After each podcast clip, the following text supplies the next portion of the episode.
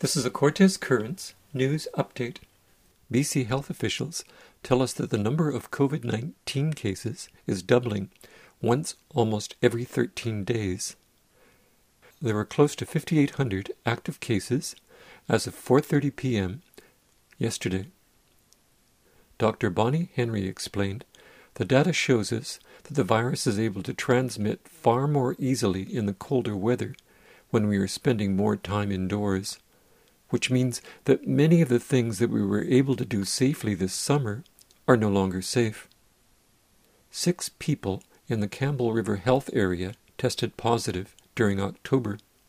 According to the BC Centre for Disease Control's latest monthly cumulative COVID case count for local health areas. One of these COVID 19 cases was at Carihi Secondary School and reported by the media. The others could have been anywhere in Campbell River, its outskirts, or the Discovery Islands. These are not the first cases reported in the Campbell River Health area. There were a dozen earlier this year, but none in August or September.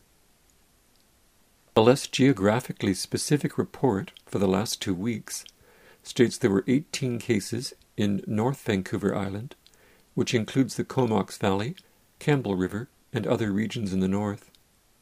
Some of these people have already recovered.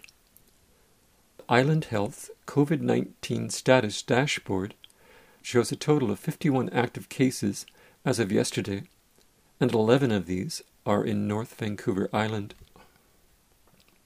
None of these have been hospitalized, admitted to the ICU, and there has not been a new death reported in months. Ironically, five staff members at Nanaimo Regional General Hospital tested positive for COVID on Wednesday.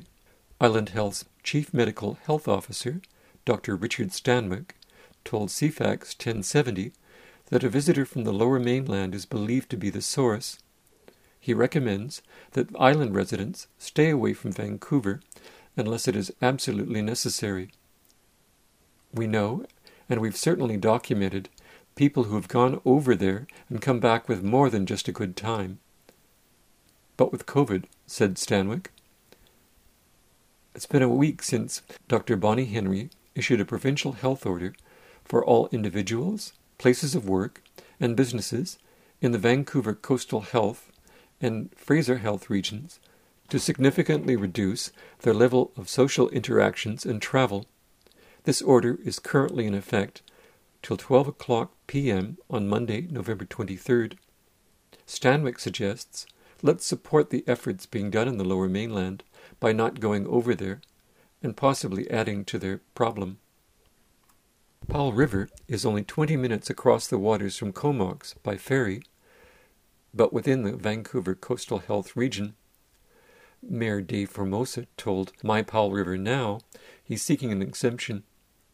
Our citizens can travel to Vancouver for whatever, but we can't travel to the island.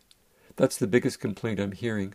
Why is it that we can't have access to Vancouver Island, which has far less issues with COVID, and Vancouver has far more issues with COVID? He added, We did have a breakout in the Tla'amin Nation.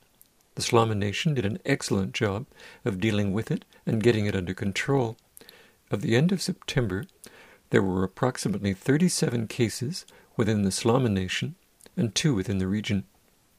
That was prior to the BC Centre for Disease Control releasing its latest monthly report, which shows no new cases in Powell River during October. The BC COVID situation report for the last week in October showed that while young adults are more likely to contract COVID, they are recovering. Most of the fatalities are among the elderly. Quote, Two thirds were associated with a care facility outbreak, and 85% were over 70 years of age. Dr. Henry explained 2% overall of the people who have contracted COVID 19 have died, and we know that age is one of the more important factors in the probability that people will have severe illness or die from the virus. The median age of those who have died from the virus is 85.